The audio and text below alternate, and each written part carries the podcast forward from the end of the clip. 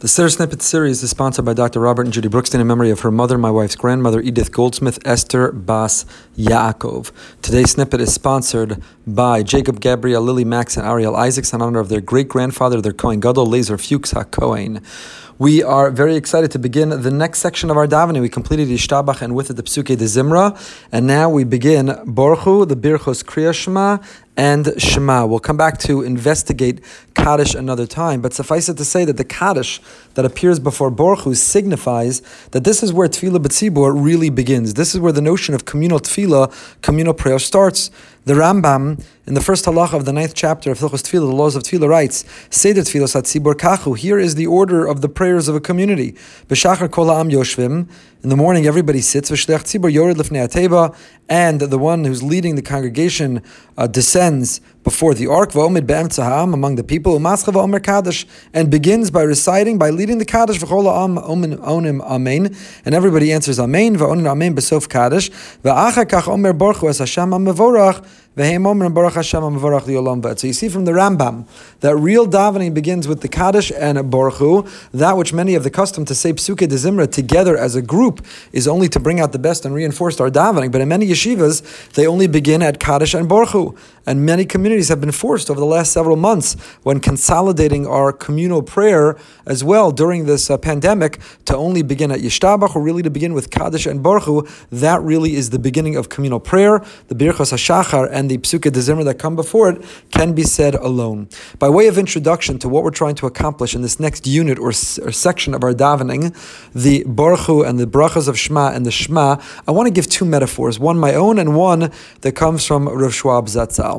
The first from me is the notion I've always understood or I've always thought of davening, and we said this many, many snippets ago at the very beginning, that davening is really a reflection of, or really the precedent or model of our courtship and commitment and connection in any relationship.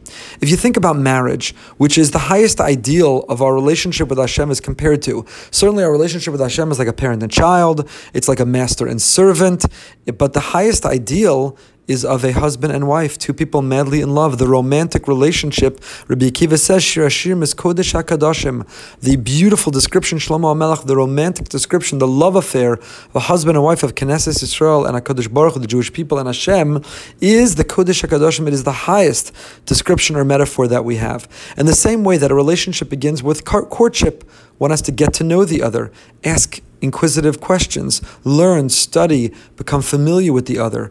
And when one does and they're drawn, they're attracted to the qualities and to the behaviors, to the values, ideals, to the priorities of the other, they're ready to take the plunge, they're ready to make a commitment. The next step is engagement. It's a commitment, it's a promise to the exclusiveness of the relationship and to fulfill one another's needs and so on and so forth. The next step after the level of a commitment comes the wedding night the ability to experience a sense of intimacy that exists with no other. So there's dating, courtship, getting to know. Then there's engagement, marriage, a commitment ceremony, a commitment pledge. And then there is the intimacy of yichud, something forbidden unless one has that marriage relationship. And similarly with Hashem, we begin with Psuke de Zimra. When one wakes up in the morning, we have to reorient, recalibrate ourselves to our relationship with who He is, to get to know Him, to fall in love with Him, to study Him. And we do so, the themes of Psuke de Zimra that we just completed were two nature, Hashem, who is really the one in control, in charge of nature, and Hashem in history. You see Hashem's guiding hand through the natural order, and you see it through the unfolding of history. That's how we get to know Hashem, and that leads us up to this next section, which is psuke, which is rather bircho Shema and Shema. Shema is our statement of commitment. It is that engagement. It is that wedding. It is that pledge. It is that promise. These are our vows to Hashem These are our wedding vows. This is the singular, exclusive relationship we have with Him, and He has with us us. This is what it means. Till death do us part. We are all in all the time. It's not a casual relationship, but rather it is a relationship that is all encompassing and that defines us. And it is preceded by the two commitments we have because Yotzer Yotzar Or HaKadosh Baruch Hu created the whole world, all of nature and us, but Ahava Rabba. He specifically, Habocher Be'amo Yisrael, He chose us.